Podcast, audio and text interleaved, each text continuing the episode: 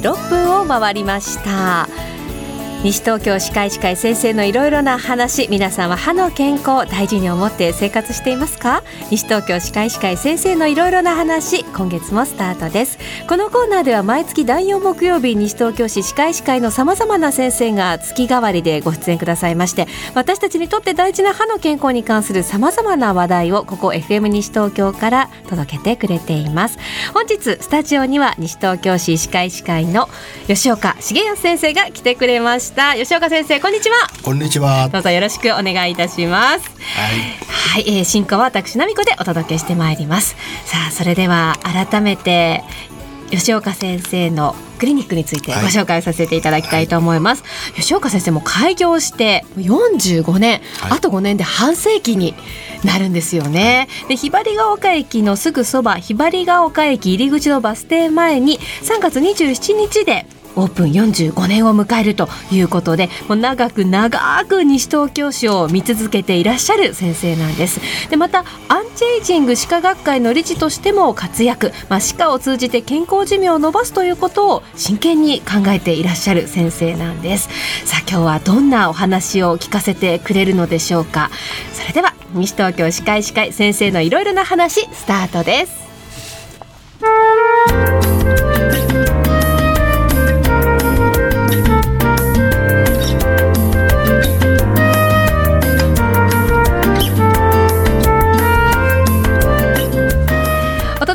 ます。西東京歯科医師会先生のいろいろな話吉岡先生にお話を伺っていきたいと思います。改めて今日はどうぞよろしくお願いいたします。よろしくお願いします。早速なんですけれども、はい、西東京市では平成23年に健康都市宣言を行いまして平成26年7月8日には WHO も呼びかけによって創設されている健康都市連合のに加盟をしているということで、まあ、これは都内多摩地域自治体では初めての試みということなんですよね、はい、先生。はい、でまあ、先生はその中でもアンチエイジングに関することに真剣に取り組んでいらっしゃるということなんですが今日はそういった話を聞かせていただけるということですね。すねはい、はい、であの健康に関するワードって今たくさんあるじゃないですか。はい、まあ歯科医師会の中で言うと特に身近なところで言うとオーラルフレイルっていう言葉もあると思うんですがさまざまな健康に関するワード実際皆さんどうなんですかね？ご存知の方って分かってらっしゃる方ってどれぐらいいるんですかね？最近すごくあのカタカナの言葉が増えたんでそうなんですよ。皆さんいまいち理解しづらい点があるんじゃないかと思うんですね。例えばどういった言葉がありますか？一番あの今まではでは私ども業界で言うと8020運動、うん、これは平成元年からできた言葉ですけど、はい、それからよく言われてるのが健康年齢、はい、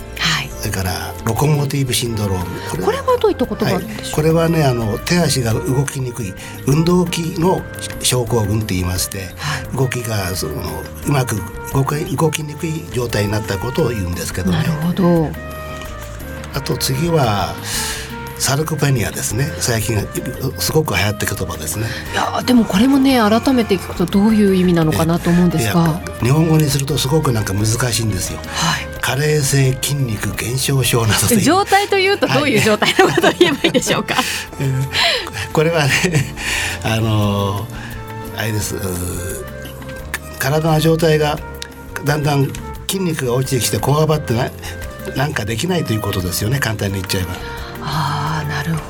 そういう状態のことをサルコペニアということで、はい、まあ、言葉がすごく流行っているということはそういう状態の人が増えているということなんでしょうか、うん、最近あの先ほどご紹介があったように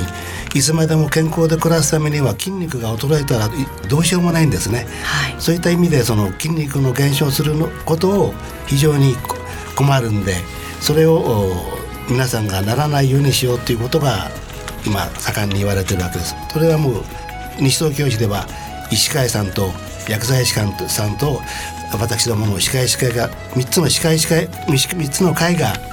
協力して市民の方たちに健康にさらに健康になってもらいたいということで提供していることなんです。ともう一つ最近よく耳にする言葉なんですが、はい、まあ、でも改めてどういう意味なのって言われるとなかなか説明が難しいのがフレイル、うんはい、そうです、ね、これはどういう意味なんでしょうか、えー、フレイルっていうのはまあ英語じゃないんですね新しい日本語英語でして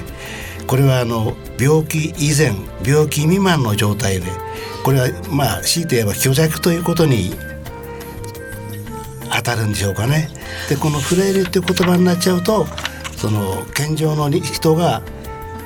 8日後の状態になるんですけれどもその中間の段階健常の人が体力が落ちてきて病気未満病気以前の状態でいてそれをさらにその方の努力で健常な状態に戻れるんです。それがフレイルから要介護状態になるんですけども要介護状態からフレイルに戻ることとか健常に戻ることはありえない。ですから早く気が付いて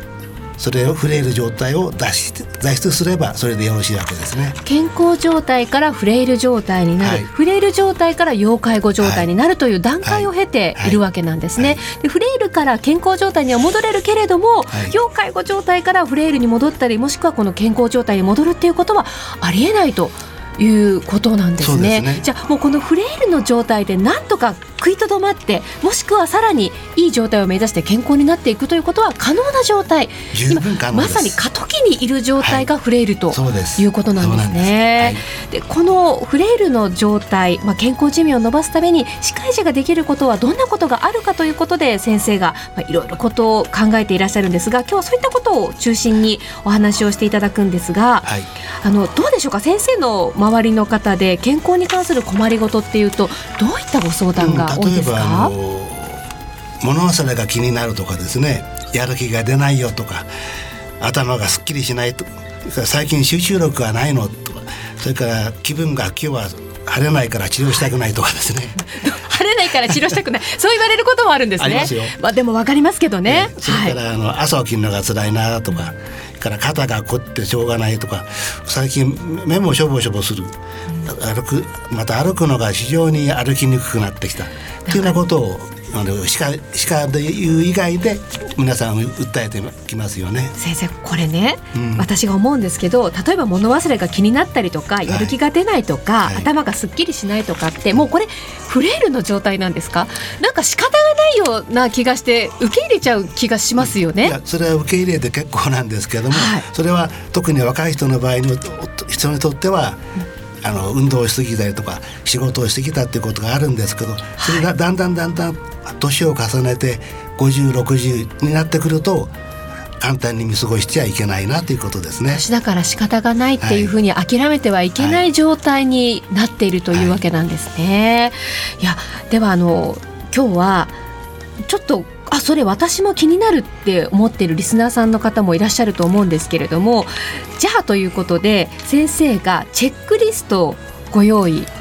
してくださいました、はい、なので皆さん私はまだ若いから大丈夫ではなくてもしかしたらお父様お母様でもありますしフレイルの状態っていうのはこれから私たちが進んでいく未来にあるわけなのでぜひ一緒にチェックをしてみていただきたいと思います。5つ項目がありますのでいくつ当てはまったかをこれからぜひ一緒にチェックをしてみてください、はい、さあそれでは1つ目のチェック項目が体重が減少。これは具体的にどれぐらいでしょうか？これはですねあのベストの状態から何ら原因がなくて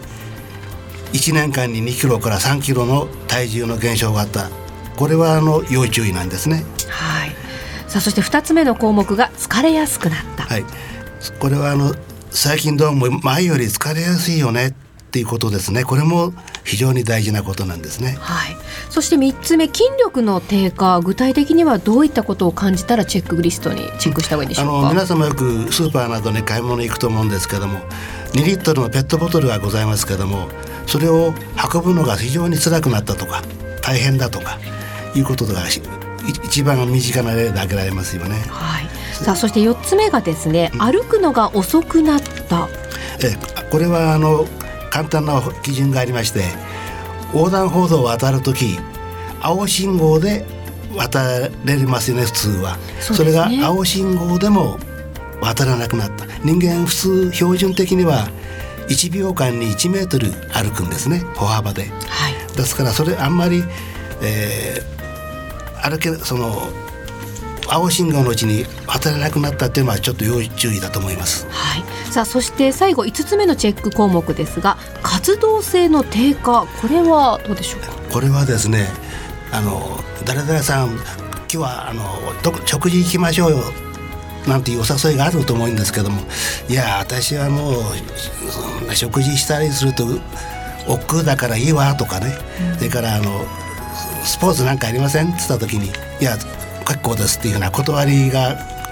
出る方がいるんですけども、はい、そのみんなでその、まあ、遊ぶことだけじゃなくて勉強サークル活動なんかですね例えば読書をするのが嫌になったとかいうのもそういうふうなことなんですね。なるほどそういう日常生活に対して意欲が低下をしてきたということ、はい、能動的に何かこう楽しむ気持ちがちょっと減ってきたなという場合は、こちらにもチェックを入れていただきたいと思います。さあでは皆さん5つありましたけれどもいくつ当てはまりましたでしょうか？先生これはどういう結果になりますか？これはねあの3つ以上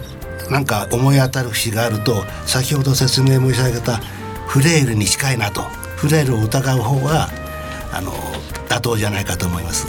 わかりました。3つ以上当てはまった方ちょっとドキドキしながらでもこの先に予防の方法もきあの先生に伺っていきますのでぜひ引き続き聞いていただきたいと思います。今具体的に体全体のフレイル状態について先生にお話を伺いましたがオーラルフレイル口の中のそのフレイル状態というのはどういったことを気にすればいいですか？あのオーラルフレイルというわけですから口の中のことでしてその口の機能が低下してしまうということなんですね。でいくつか項目があるんですけども、はい、滑舌が悪くなる。喋りにくくなるですね。それからなんかもあのご飯を食べる時に食べこぼしをするようになっちゃったとか。それからむせるとかですね。なんか飲み物汁物を飲んだらむせちゃったとか。それから一番多いのは歯が歯槽のろか何かでなくなっちゃったとかですね、うん、それからあの昔はこんなのすぐ食べられたのにせんべいも最近食べられないっていうね、食べられないものが増えてくることですね。なるほど。この今先生がおっしゃった滑舌低下や食べこぼしむせ歯を失う食べられないものの増加といったものに当てはまるものが増えれば増えるほどオーラルフレイルの状態になっている、ね、ということになりますので皆さんどうでしょうか？コロコロあたりがあるところありますでしょうか、まあ、そうなってくるとオーラルフレイルの状態ということになりますのでこの先後半ではそれをじゃあどういってどうやって予防していけばいいのかということを先生に具体的にお話を伺っていきたいと思います。その前にまあお昼ですからね午後も元気に頑張れるというようにということで先生がからいただいたリクエスト曲こんな元気になる曲をお届けしていきましょう。ドリスデイのナンバーです。ケセラセラ。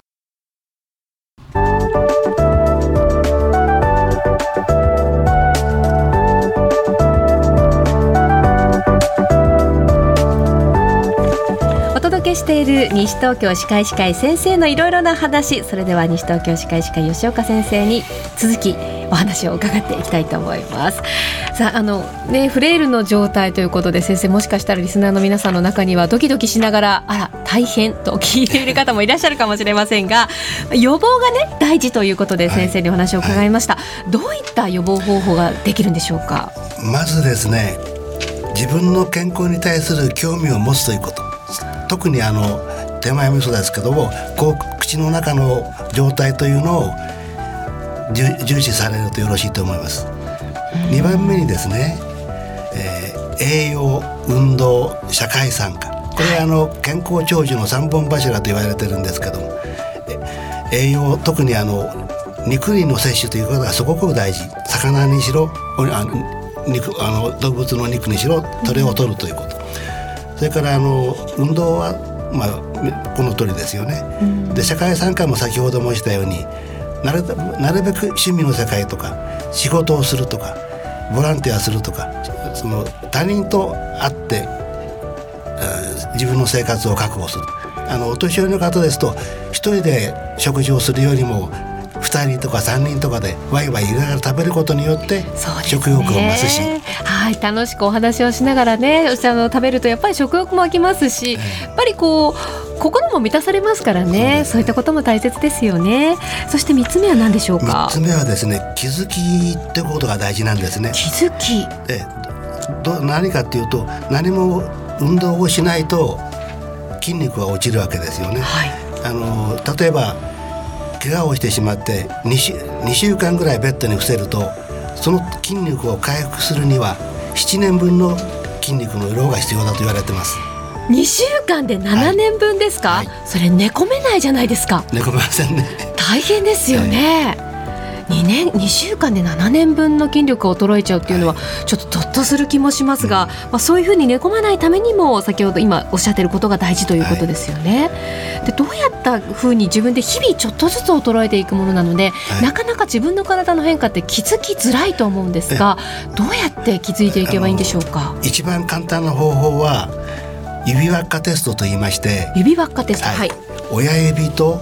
人差し指を結んで輪っかができますね。できました。それをですねご自分のふくらはぎの一番太いところに当てていただくんです。はい。で当てていただいてあ大丈夫です。しっかりお、うん、立派なふくらはぎがあります。はい。それで指がですねつかないのがいいんです。指がついちゃダメなんです。じゃあ私セーフですね。でついてしまった方は？ついちゃうとあの黄色信号。筋力が衰えてはい、衰えてる。さらに完全にもうかり指指輪っかができちゃう、うん、その方は少し筋力が足らないという状態ですね。はい。さあそして四つ目が四つ目はですね、まあしっかりものを噛んでしっかり食べる。うん、しっかりね。ねそして最後の最後ね五つ目五つ目はこれ社会性社会参加の問題でして、はい今日の予定があるよとか、うん、行くとこがあるとか誰々さんに誘われたから今日も行かなくちゃとかあのお家の方から見ればまた行くのかよって言われるかもしれませんけどね。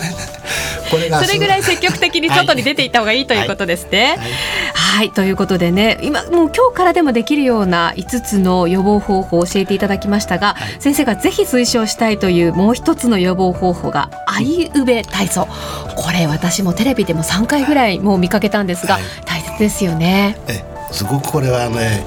簡単な方法ですけど効果があるんです。現にあのこれを初めて提唱されたのが九州の方の内科医の先生でしてそのあまりにも患者さんが、うん、薬をたくさん処方されましてね山のように持ってくるこれを何とかしなくちゃいけないっていうことでどういうふうな方法がいいかっていうことを考えた結果そのアイユベ体操っていうのを編み出したんです。それは簡単に言えば「あ」と「い」と「う」と「べ」を言葉に発して言う。これまあ発しなくてもいいんですけどそういうふうな口を「あ」はあの大きく口を開けて「あ」というふうな状態にする「はい、い」は横にグッと引っ張るんですね。開けて「い。い」ということ、で「う」はひょっとこのように口を目いっぱい尖らせる。それから「べ」はベロの先が下自分の顎につくように思いっきりベロを伸ばすこれをですねこの4つのことを1回について10回ぐらい。10回。あいうべを10回、はい、それを1日3回。朝昼晩。やれば最高にいいです。まあでもこれねあの朝昼晩ちょうど皆さん食事の後に歯磨きしますからで洗面所に行った時に歯磨きのついでに一緒にあいうべ体操これ10回といっても大体1分もあればできますのでぜひセットにしてやっていただきたいですよね。はい、はい、えー、そしてですねそろそろお時間もなくなってきてしまいましたけれども先生最後にアンチエイジングの考えを取り込むということも大切と教えてくださいました。これについてご紹介いただけますか？アンチエイジングの考え方として3つ柱があるんですねこれも。はい、まず第1番目は容姿自分の容姿を管理するということ。2番目は生活を管理するということ。3番目に寿命管理。非常にこれあの非常に抽象的な言葉ばっかしですけども自分があのお化粧もすればききれいな洋服を着ることもそれから美味しいものを食べることも自分の健康に注意を持つこともそれをやるということが大事でないかなと思っております。その年相応に合った楽しい暮らしを実践していただくということですよね。よくわかりました先生ありがとうございました。はい、まああの本当にね今すぐにでも始められることばかりのアドバイスをしていただきましたのでぜひ皆さん早速始めてみていただきたいと思います。えというところでまだまだ伺いたいお話もあるんですがお時間になってしまいました。吉岡先生最後にぜひリスナーの皆さんに一言メッセージをいただけますでしょうか？そうですね。せっかくあの今日お聞きになっていただいたんで。あの思い立ったら吉日ですからすぐ始めたいと始めたらよろしいと思います。それから他にもいくつも方法はあると思いますけどもまず大切なのはまず自分でやってみる。ややってみて自分に合わなければ捨てる、うん、思い切りが大切ではないかと思っております、はい、楽しい人生を有意義に過ごしましょう。皆さんそうですね。本当に皆さんにこれからやっぱり健康寿命を忘れるその瞬間までああ楽しかったなという時間を過ごせるようにまずは健康でいたいよいたいですよね、えー、ということで吉岡先生素敵な話をどうもありがとうございました。どうもありがとうございます。西東京歯科医師会先生のいろいろな話。この時間は西東京市歯科医師会の提供でお送りしました。なおこの放送は後日 FM 西東京ポッドキャストページからもお聞きいただけますそちらもぜひチェックしてみてくださいこの時間私奈美子がお届けしました